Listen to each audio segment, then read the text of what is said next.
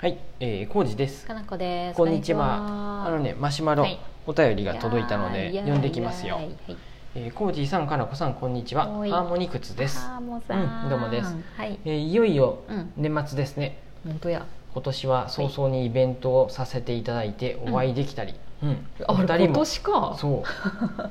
いうん楽しかったやつね。あのーめっちゃ。年始年明けぐらいだったっけ？うん、ライスギャルズね。うんうんお二人も、うん私も新しいことを始めたりで、うんうん。思い返せば濃いねという感じですねってそうですんえー今日は年末らしく締めの質問ですはい。お二人それぞれ読まれた本の中で、うんこれ今年やなって思う本3冊ぐらいずつ、えー、あー。3冊ずつぐらい教えてください、さあ、三冊、うん。今年やなか、うん。今年やな。来年もまた会えますように、うえーうん。モチベルチャジャマル可愛すぎて毎日ありがとうございますって。感謝された。ハーモさんどうもです。ありがとうマシュマロありがとうございます。嬉しいいい質問や、うん。本さ、だね。結構結構っていうか読んだし、うん。今年読んだ本って、なんかいい本ばっかり読んだ。うんうんうんうんうんなんか捨て本がないっていううんか。お。うん。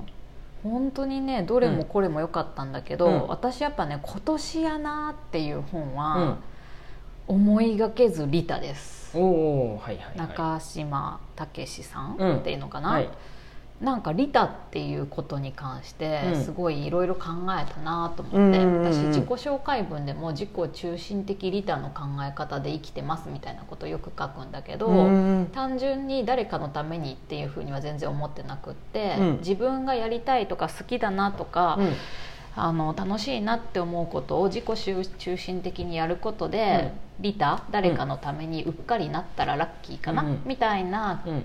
指針で行動してますっていうこととか書いてんだけど、うん利他ってなんやろうなっていうのがこれで結構なんかハッとするようなことに気づいたので、うん私の中で一番今年っぽいの思いがけず利他かなほうん、いい本でした。私も読みました。ね。今うん。一番カクカクブックスでも、うん。あのおすすめしてるんでそうやね。思いがけずリタは、うんうん。とうん。一番売れてる本じゃないかなうちのカクカクブックスでは。あいいね、うんうんあとね私の回にしていい？これ。あいいよ。うん、今年は結構ね、うん。だからそういうなんかこの利他っていうことを考え出したっていうこう、うん。新しい思想にうん。なんか触れたみたいなきっかけの本って結構あって、伊藤浅さんの「記憶する体」あめっちゃ良かったですこれああもあそうなんや。これも結すごい構うんごつい本やったね。ごつうん読み出すとね楽しいよ。まあ、あの身体の障害がある人、ああごめんごついっていうのはなんか太、うん。分厚かったイメージがあったね。実際に分厚いけどね、読むうん、でも読むと楽しい、うん。うん、腕がないとかうん。うん足がないみたいな人たちがそういうない部分っていうものをどう捉えとるかとかどう感じてるかっていう、うん。うん体が何を記憶してるかうん。みたいな、ないところなのに。話したよね。話した話した。なんとか痛痛い？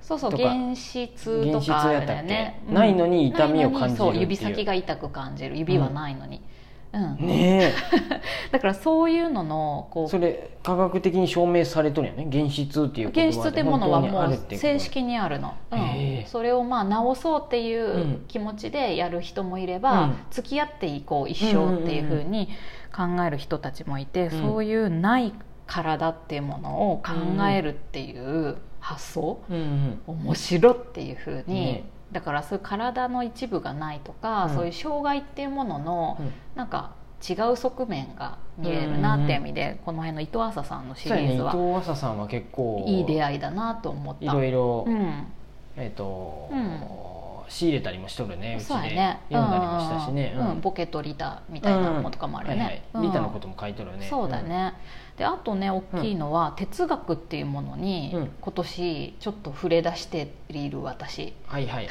あれですね。正義の教室かな正義の室教室とか水中の哲学者、水中の哲学者たちは永井玲さんかな、とか正義の教室ヤムチャさん。でこれをきっかけにこの2冊をきっかけに、うん。哲学カフェっていうのが世の中にあるんや、うんうんうん。哲学対話とかうん。哲学カフェみたいなのが世の中にあるんだってうん。知って、うん。そういう私うすうす自分は考えることが趣味だなっていうのうん。をずっと最近何年も思ってたんだけど、うんうん。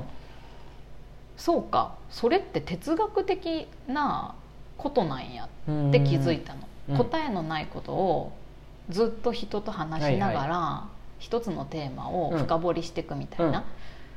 これ私趣味ですってなって、あーはいはい。でそれを、うん。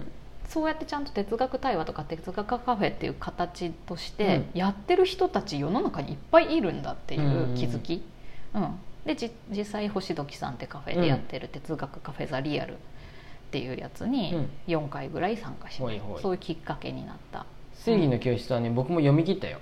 あ読み切った、うん。どうでした？うん。あラストラストこうなの？ってなんかすごいうん。うん。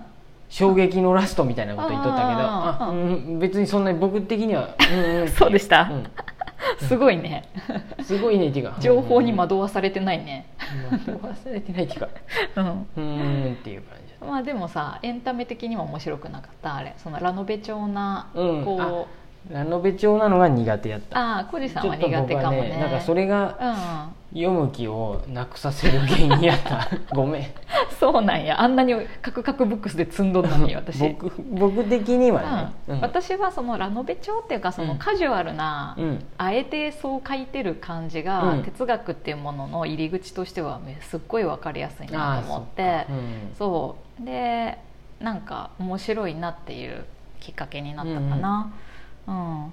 あとはねうん。結構そのもともと好きだけど SF 的なというかうんと宇宙とか、うん。とその近未来的な技術うん。みたいなものに関する本も結構読んで。宇宙には誰かいますか？宇宙には誰かいますかとかはめっちゃ面白かったです。うん。あのいろんな科学者とかその物理学者とかうん。宇宙を研究してる人みたいな、あの地政学あ地政学じゃないわ、うん、その地、ね。うん、僕もちょっと読んだけど面白かったあれは。あれはねでうん。いろんな人に質問をして、ほん。宇宙には誰かいるのかなっていうのをめちゃくちゃ真面目にうん。本当にこうなんて言うんだろう科学的に分析して答えるっていう。でもそれもやっぱり専門家でも答えが割れてるようなことだから、正しいのは分かんないんだけど、ね。でもそれによってさ宇宙に生き物がいるのかもしれないって思いを馳せるだけでさ、楽しい気分になるやん。うんうんあと現状のその分かってることうん。っていう最新のことが分かるっていうのは面白いね。うん。何やったかな。そもそうもん。生命をなどういうものと仮定するかによってあとかっていうそうそうそこの段階からうんうんうんもうちょっと待てねみたいなことを書いてある人もおってさ。ね。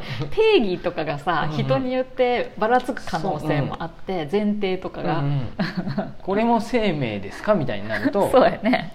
とか面白かった。うん面白いよね。ほうんだからこれは本当にねなんか楽しいワクワクするなっていう感じだったかな、もう読めてないけどん本当あとは役に立たないうん研究の未来そうこれも確か私の触りだけちょ中ではちょろっと読んだんやけどかなり来面白かった。てるね。米うん。かなこ氏も多分好きやったやろうなと思っそてう。なんかさどっかのタイミングからさ役に立つことばっかやっとんの人生バカらしくないっていううん。私のこう気づいたあれで何年か前から、ででそれともまあ多少リンクしてて、とか利他とかも本当一緒なんやけど、うん。役に立つものを何かしようって思ってやることと、うんただ黙々とひたすら自分の興味あることをやってって、うん。それがいつか何かに役立つかもしれないとかあそして役立たなかったとしても、うん。そのやってきたことが大切であるみたいな、うん。もううん。でもちょっとまああれよ、うん。リタのお話からいくと、うん。役に立ったらいいっていうふうに考えることももうちょっと、あそうそうそう。おこがましいっていうか、う話やで。もうとにかくそ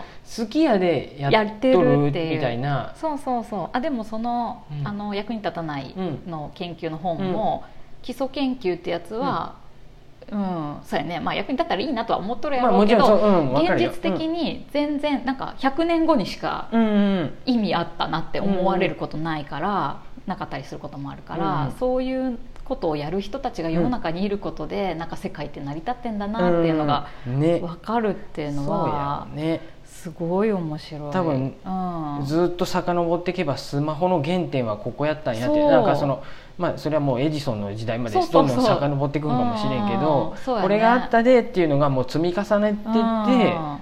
こんなこうなったみたいなね。こんな時代になってってなっていくとうんこれから先ねうん。もう広角機動隊の世界になっていくと思っていくとはい、もっと面白い。あうん。ここで人間からコンピューターの時代に変わったんやなっていうのがやとかねね。あるよね。そもそももうコンピューターも生物やったみたいにうんうん。なんか変わっていくんかもしれんなっ分からんて思うとよね。で何がい生物とは何かみたいな話にもまたなってきたり、おもろいね。そう思うとさそういう研究みたいなこととか宇宙とかもう分かってないこともそうやし、うん。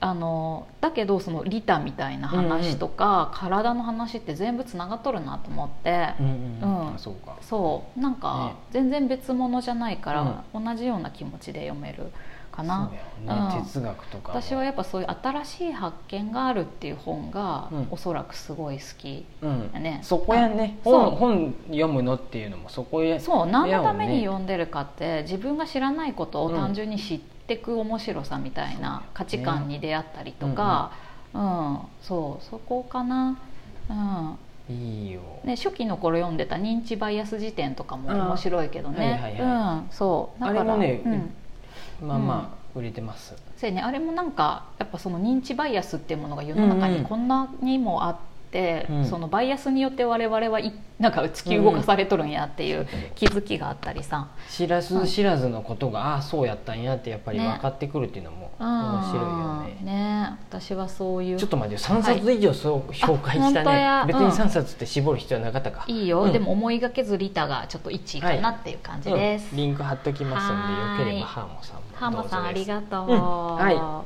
じゃあ次僕の回にします。はい。お願いします。うん。ありがとうございます